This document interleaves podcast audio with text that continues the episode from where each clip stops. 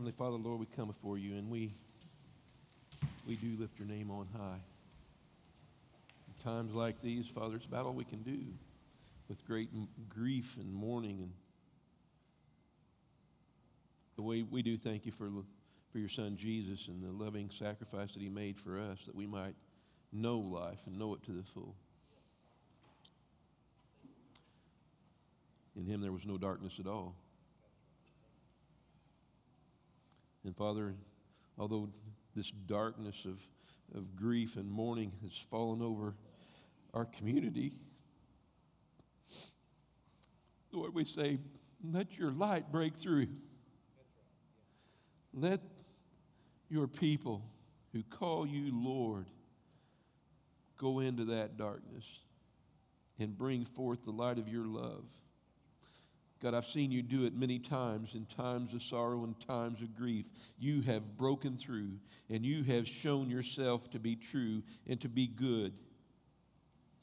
So I say, Lord, in the name of Jesus, do it again. May these children who are suffering and looking for answers find them in you today. I prayed many times, Lord, that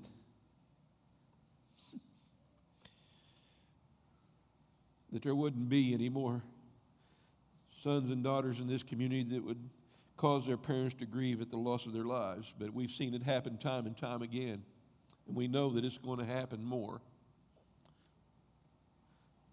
But what I have also seen is this community pour out love and mercy and grace and support to those who are grieving. They've done it for us, and they've done it for so many more people since then we live in a community that loves. And I'm so thankful for that. So, Father, I just pray there's these coming days, Lord, that, uh, that you would use the faith family in this community, whether it comes from Harvest or any other uh, church that calls on the name of Jesus today, that they would activate, they would move out, and they would surround these, these families and these children who have suffered loss and those who are still hurting not only with, with love, but with prayer and with support, with a hug, that they might come to know that Jesus loves them. Even though they've suffered tremendous loss, God is still God and He's still good. So, Lord, as we come today to teach today, I just want us to remember that our God is a God of victory. He's still on his throne, and this battle is his, too, and he is winning. So, Father, we just ask, Lord, that uh, through this word today, that your Holy Spirit would fall on our, our hearts and our minds and, and just open them up to know this truth that, God, you are good. God, you do what you say you're going to do and every promise you've ever made, you will fulfill. Lord, let the name of Jesus be glorified through the words that I speak and through the words that every person standing behind a pulpit this morning is speaking, that men and women and children might know that Jesus Christ is Lord and the only way to the Father. He is the way, the truth, and the life forever and ever. Amen. Amen. I'll tell you what, this is, the last few weeks has really been tough on me because I've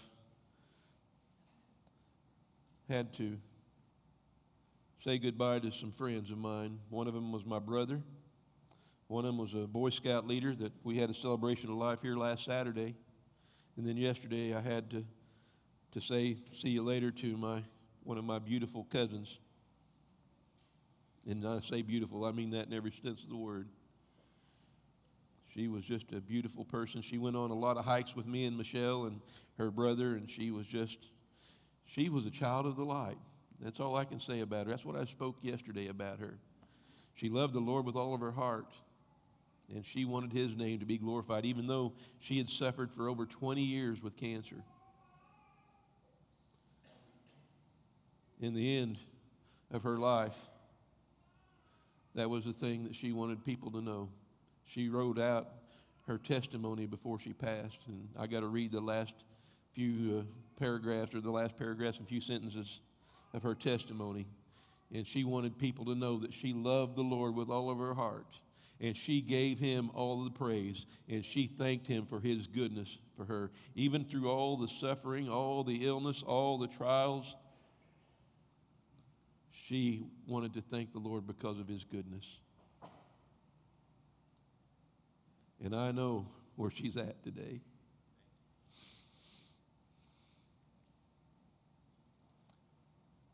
She had a conversation before she left this earth with my mother. And she was telling her daughter and her, her sister about that conversation about heaven, just like her mama did.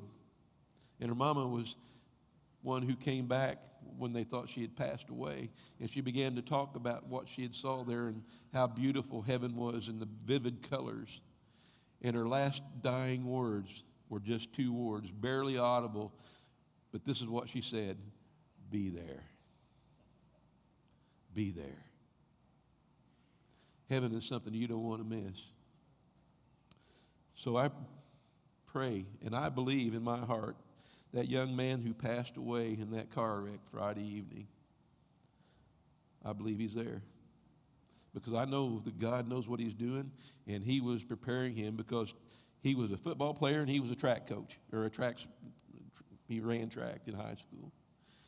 And I know his track coach was a pastor friend of mine.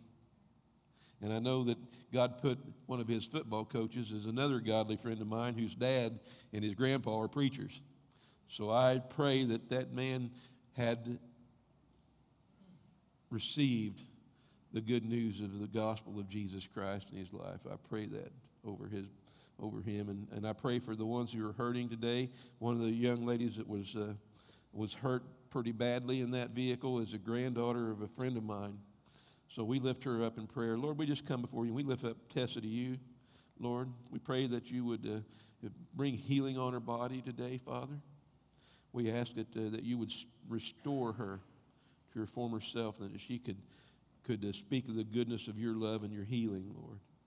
We pray that, that her family might come to know that, God, you've done this, that you've brought healing.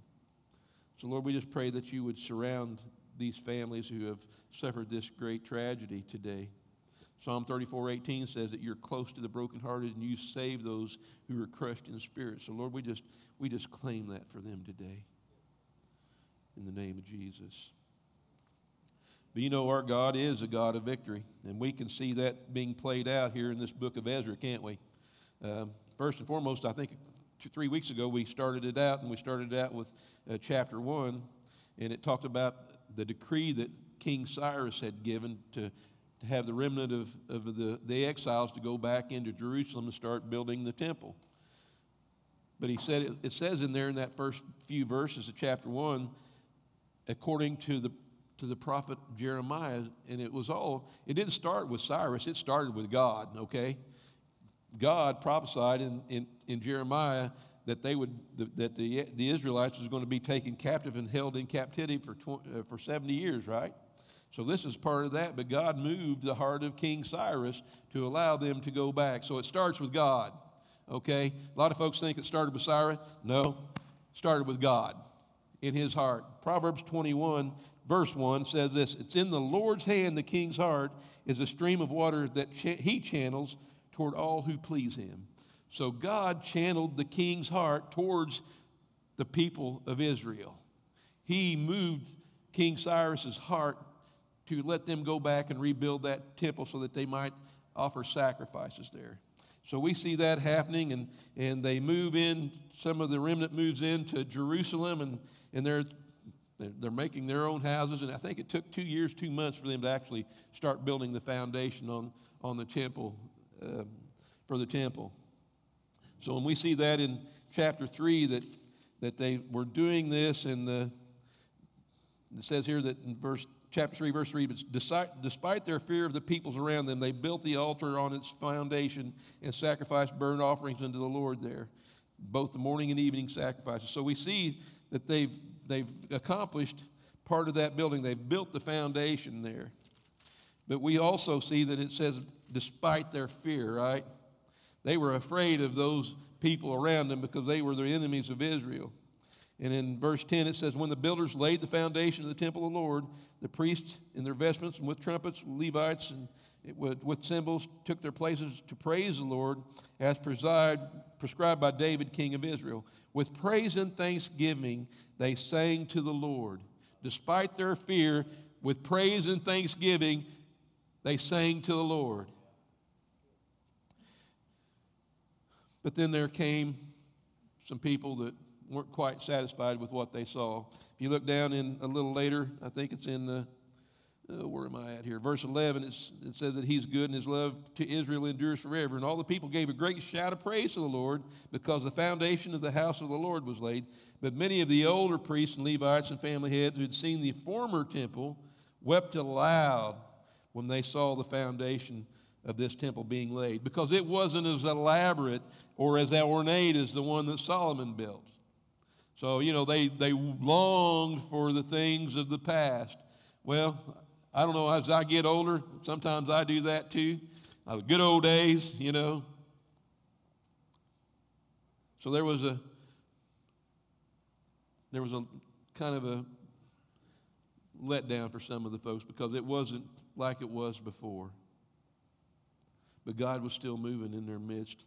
But also, there was something else moving in their midst, too. If you look at chapter 4, verse 1, it says, When the enemies of Judah and Benjamin heard that the exiles were building a temple to the Lord God of Israel, they came and they uh, wanted to help build, right? Nathaniel talked a little bit about that.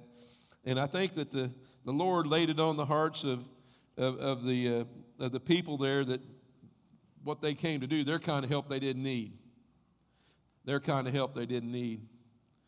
And uh, goes on that they told them that they didn't need their help. And, they, you, and it says that you had no, have no part in, the, in with us in building a temple to our God. We alone will build it for the Lord, the Lord God of Israel, as King Cyrus, king of Persia, has commanded us. And then in verse 4, we see the true intention and motives start to come out, don't we? Then the peoples around them set out to discourage the people of Judah and make them afraid to go on building. They hired counselors to work against them and to frustrate their plans during the entire region, or I'm sorry, their entire reign of Cyrus, king of Persia, and down the reign of Darius, king of Persia. So we see that opposition is coming. And these people that came went and told King Artaxerxes about what they were doing there. And uh, they don't mention the fact that the decree of, of King Cyrus was for that they go back and build the temple. Listen to what they wrote to King Artaxerxes. To King Artaxerxes, from your servants, the men of Trans Euphrates, the king should know that the Jews who came up to us from you have gone to Jerusalem and rebuilding that rebellious and wicked city. They are restoring the walls and repairing its foundations. Furthermore, the king should know that if this city is built and its walls are restored, no more taxes, tribute, or duty will be paid, and the royal revenues will suffer. Now, since we are under obligation to the palace and it's not proper for us to see the king dishonored, we are sending this message to inform the king so that a search might be made in the archives of your predecessors. In these records, you will find that this city See, they don't talk about King Cyrus at all, but listen to what they say. In these records, you will find that this city is a rebellious city, troublesome to kings and provinces, and a place of rebellion from ancient times. This is why this city was destroyed. We inform the king that if this city is built and its walls are restored, you will be left with nothing in Trans Euphrates. Now, does that sound like they wanted to help him? So, after King Artaxerxes had this letter read to him, he re- responded to them. To Rehum, the commanding officer, Shimshai, the secretary of the rest of, the, of their associates living in Samaria and elsewhere in Trans Euphrates, greetings. The letter you sent to us has been read and translated in my presence. I issued an order and a search was made, and it was found that this city has a long history of revolt against kings and has been in a place of rebellion and sedition. Jerusalem has had powerful kings ruling over the whole of the Trans Euphrates, and taxes, tribute, and duty were paid to them. Now issue an order that these men are to stop work, so this city will not be rebuilt until I so, so order. Be careful not to neglect this matter. Why let this threat grow to the detriment of the royal interest? As soon as the copy of the letter to, of King Artaxerxes was read, Rehum and Shimei, the secretary, and their associates, they went immediately to the Jews in Jerusalem and compelled, compelled them by force to stop. So we see that those who came to help also came to stop. They wanted to see this thing stopped, nip it in the bud, if you will. So 16 years has transpired, and there has not been any work done on the temple. But then God stepped in again. And you have to understand something about this. This God of victory we have, He means what He says. And when He says that things are going to happen, He's going to make sure that things happen. So, in order to make things happen, even after this long period of, of discouragement and, and the letter from King Artaxerxes to stop on what they were doing, because they didn't see the decree, apparently didn't see the decree that King Cyrus wrote. Because let me tell you something a, decree from, from a king, that's why Cyrus had it put in in writing. That was not only law to be completed to the utmost of to every letter, because it was a it was a death sentence if you didn't obey the king, right? It wasn't just for that king's lifetime, it was forever. The decree was immortal. Okay? So that Cyrus, the decree of Cyrus in chapter 1 of Ezra didn't have any time limit, it didn't expire. But Shimei and, and Rehum, they didn't see it worthwhile to tell Artaxerxes about that, that decree from Cyrus. But God, still in control. All this has happened to the, to the Israelites because of their disobedience. So that's one of the things we need to understand is if we want to see victory, we have to be obedient to God in His Word and to do what He tells us to do, right? We have to be obedient. That's what caused them to fall into captivity in the first place because they turned their back on God and they, they, they stopped doing what He told them to do. So if we want to see victory, we've got to be obedient with, with God, okay? And God then, in His great mercy and grace, He sent some more people to Jerusalem. If you look in chapter 5, Haggai and Zechariah, descendant of Iddo, prophesied to the Jews in Ju- Judah and Jerusalem in the name of the God of Israel who was over them. And then Zerubbabel, who was the guy that started out, right, with all this building, Shealtiel and Jeshua, son of Jozadak, set to work to rebuild the house of God in Jerusalem. So we see now, after they've been encouraged by the two prophets, that they start rebuilding again. Okay? So they're rebuilding again. And they've got a lot of people that's helping him. Well, as soon as they start building, what happens? More opposition comes. How many of you guys have ever entered into doing a great work of God, then something happens? The enemy throws a wrench in the works. Probably happens more times than not, don't it? If any of you guys have ever been on a team walk to Emmaus or chrysalis or anything, you see that happening. We tried to do a walk to, uh, I mean, a chrysalis one time. What was it, Chris? Two years, two and a half? Took us two and a half years to, to, to finally have a, chrysalis that was planned long before that, God's eyes. But anyhow, we see more opposition coming. And uh, Tattenai, governor of the Trans Euphrates, and Sheth, Shethar Boaz, or Bozenai, and their associates went down to, to Jerusalem and they saw them rebuilding the temple and they asked, Who authorized you to rebuild this temple and restore this structure? They also asked, What are the names of the men constructing the building? Constructing the building. And it says in verse 5 But the eye of their God was watching over the elders of the Jews, and they were not stopped until a report could go to Darius, and his written reply was received. And this is a, copy of the letter to King Darius. To King Darius, cordial greetings. The king should know that we went to the district of Judah to the temple of the great God. The people are building it with large stones and placing the timbers in the walls. The work is being carried on with diligence and is making rapid progress under their direction. We question the elders and ask him, who is authorized, who authorized you to rebuild this temple and restore this structure? We also asked their, them their names so that we could write down the names of their leaders for your information. And this is the answer that they gave us. We are the servants of the God of heaven and earth. We are rebuilding the temple that was built many years ago, one that a great king of Israel built and finished. But because our fathers angered God of heaven, he handed them over to Nebuchadnezzar, the Chaldean, the king of Babylon, who destroyed this temple and deported the people to Babylon. However, in the first year of Cyrus, king of Babylon, King Cyrus issued a decree to rebuild this house of God. He even removed from the temple of Babylon the gold and silver articles of the house of God, which Nebuchadnezzar had taken from the temple in Jerusalem and brought to the temple in Babylon. Then King Cyrus gave them to a man named Sheshbazzar, whom he had appointed governor.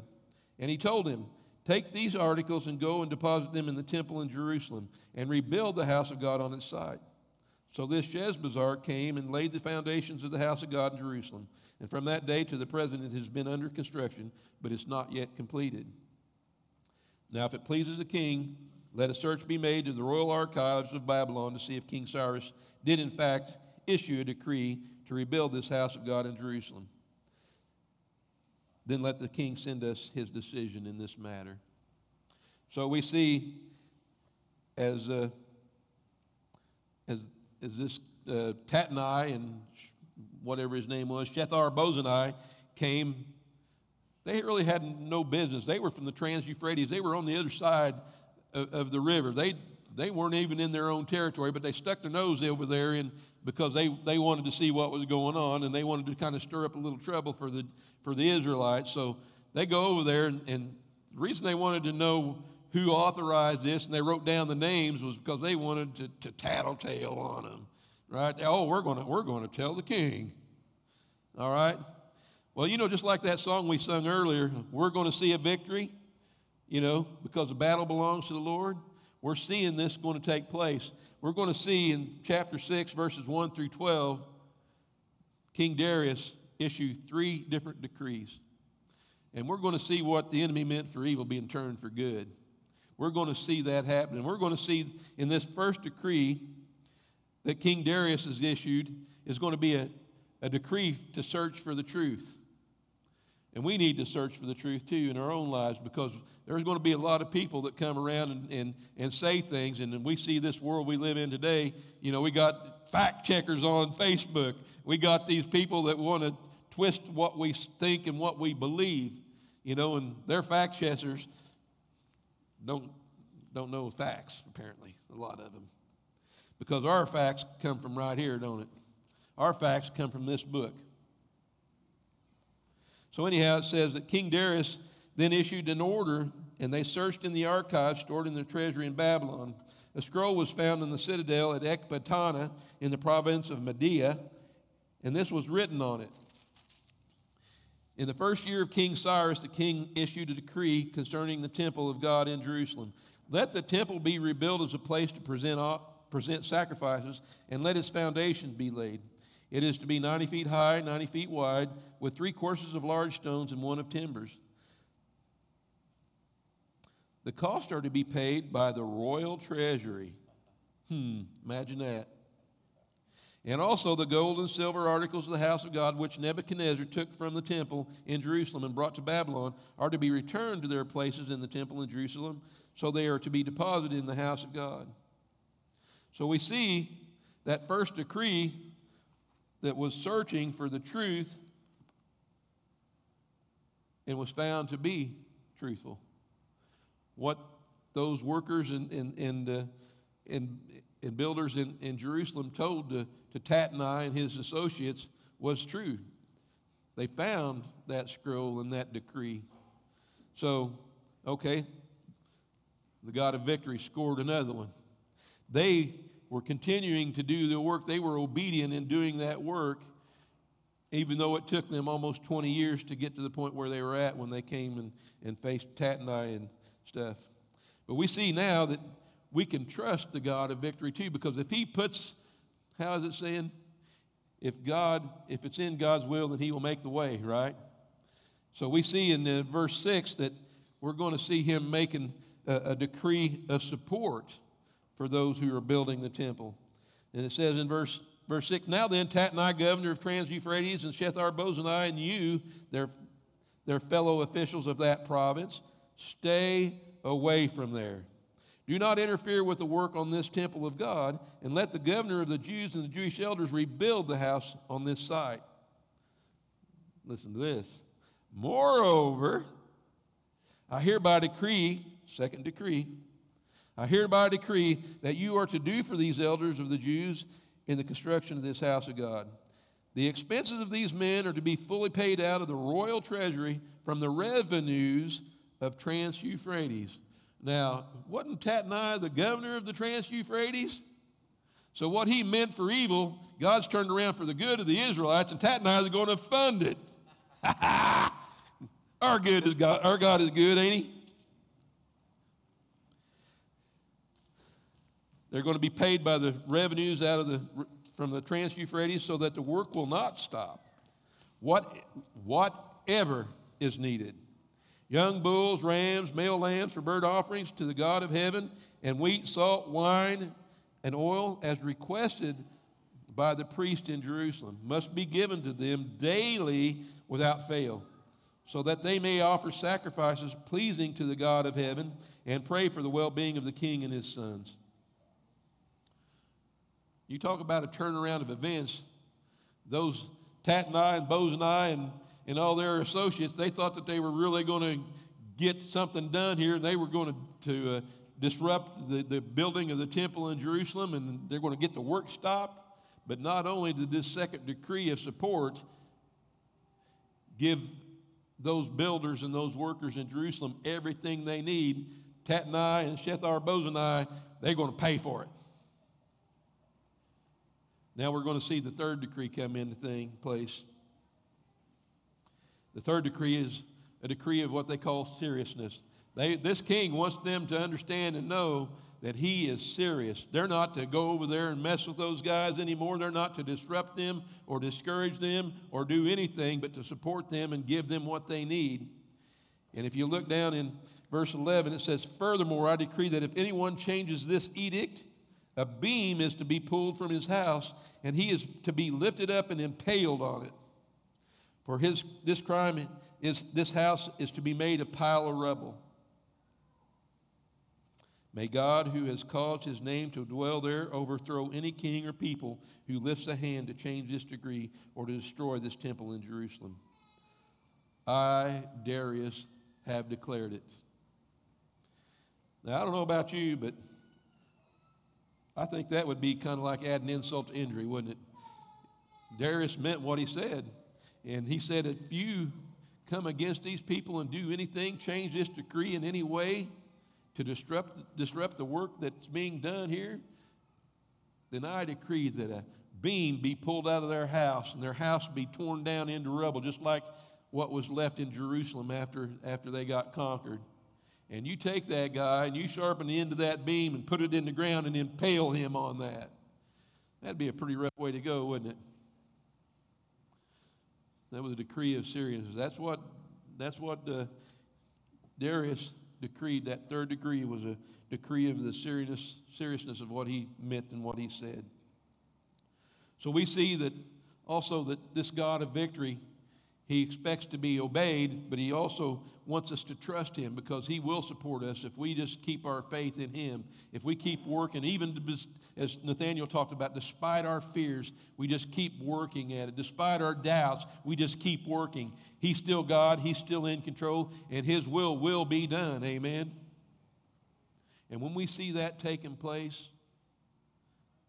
then the next thing we do is we praise and worship him, the God of victory. Amen. Because He is a God of victory. No matter what, we're going to be victorious. We're going to see that victory, just like that song talked about. But we got to obey God's word. We need to trust Him for provision and, and for protection in all things. And when we see that happening, when we first start seeing God moving and working on our behalf, when we start obeying Him because we can trust Him, then we're going to praise Him. We're going to give Him thanks. You know, uh, when my son died, I, I, I was at a loss. I didn't, you guys know. But my God was with me during that time. And one of the most precious Psalms that I've ever read is out of Psalm 34. You know, knowing what God done for me, and if, it, if you look at Psalm 34, David was was uh, in in in uh, King Achish's possession. He was running from Saul, who wanted to kill him, and and he was in in the in the Achish's men's possession, and he thought that he was just going to die. He thought he was he was fearing for his life, and he acted like he was crazy. if you want to look at it, I think it's in 2 Samuel, uh, 1 Samuel 21. But uh, anyhow, he went there and, and he got there and he, he feared for his life. He, he was seriously fearing for his own life. And uh, so he acted like he was crazy. He was insane. He was marking on the walls and he was had the saliva running down his beard and foaming at the mouth and kind of doing all this crazy thing. And when they took him before King Achish, King looked at him and says, what, what, what, what I don't have enough crazy men in my kingdom? Get this guy out of here. So he released him. And this was David's response to, to being uh, the God sparing his life. And, and I love it. It says, I will extol the Lord at all times. His praise will always be on my lips. My soul will boast in the Lord. Let the afflicted hear and rejoice. Oh, glorify the Lord with me. Let us exalt his name together. I sought the Lord, and he answered me, and he delivered me from all of my fears. Those who look to him are radiant, and their faces are never covered with shame. This poor man called, and the Lord heard him. He saved him out of all of his troubles. The angel of the Lord encamps around those who fear him, and he delivers them. Taste and see that the Lord is good. Amen. Because he is. Even when we're going through hard times, we can trust, and, and, and if we just obey God, he's faithful. So when we taste and see that he's good, then we start to trust him more. And the more that we trust him, the more that he shows his goodness to us. And, and in, in response to that, what do we do? We praise him, we worship him. We see this happening in, in Ezra. Those people, when they saw that foundation being laid, and that, and that, that they were presenting altars on the, or, or, or their sacrifices on that altar, what did they do? They worshiped the Lord. They praised his name. He is a God of victory. He will give us victory. But we got to trust Him, we got to obey Him. And then after we see that victory, we're going to praise Him. One of these days, one of these days, we're all going to be with Him in heaven. And I can imagine what the party's going to be like when we get there. Amen. No eye has seen, no ear has heard what God has in store for those who love Him. Amen. We're going to see that victory. When I think about losing the folks in my life that I love, and I know where they're at, my feet get a little lighter on this earth because I got more family in heaven than I got here on earth, and I long to be with them in Jesus. Amen. I trust Him. One of the verses that God gave me through all this was out of Hebrews chapter 12, or chapter 2, verses 14 and 15. It says, Since the children are flesh and blood, He too became humanity so that by his death he might destroy him who holds death, the power of death, that is Satan. And it says this thus freeing those who have lived in bondage their whole life because of their fear of death. We don't have to fear it, it's just another step in life. We're not dead, we're just changing addresses. Amen. We know where we're going. We got to trust and we got to obey, and we're going to see that final victory. O death, where is thy sting? O grave, where is thy victory? The victory is not the graves, the victory is in Jesus. Amen. We're going to see that victory. We just got to keep the faith. And we're going to see God do his work with through those Israelites as we continue on in this book of Ezra. But God's good. He can always be trusted, even through the hard times, even through the discouragements and, the, and all the things that we got to go through in this life. God is still God, and God is still good. And He is victorious. There's not a promise that He's ever made that He hasn't kept. Numbers 23 19 tells us that, right? God is not a man that He should lie, nor the Son of Man that He should act and, or speak and not act. Then He begs this question have I ever spoken and not fulfilled? Have I ever promised and not done what I was going to say or said I do? And the answer is no. He's always, always done what he said he's going to do. And he still is. We just got to keep the faith. Amen. One of those prophecies that he gave was how he was going to bring a way for us, sinful people, to come into his presence and to be called his children. And that was through the blood atonement, the sacrifice of his son Jesus. And we're going to celebrate the life and the, and the death of Jesus, what that meant. His body was broken for us. Through his transgression, or through our transgressions, he was pierced. We've been made whole. His blood washed away our sins. But his death wasn't the end, was it?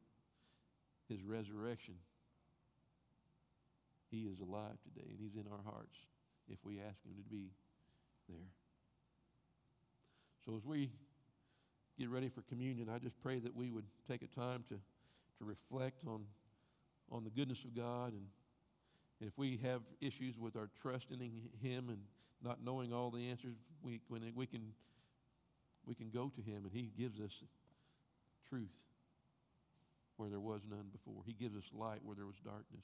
So I pray that if, as we prepare for communion, and there'll be tables on all four corners of the room that you're welcome to come to, just allow God to minister to your heart, the Holy Spirit to, to, to just to be with you and bring you strength and comfort today.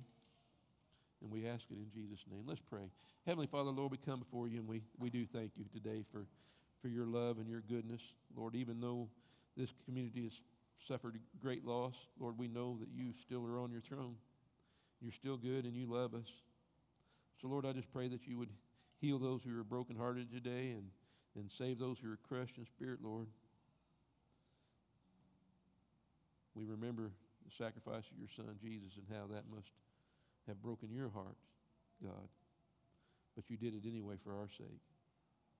So as we accept these emblems that represent his body and his blood, Lord. Let us take them that they might encourage us and strengthen us for the days to come, that we might be the light into the darkness, that we could share your love without the, outside of this building that don't know you. Lord, I just pray that you would be glorified in us, to us, and through us. And in Jesus' name we pray.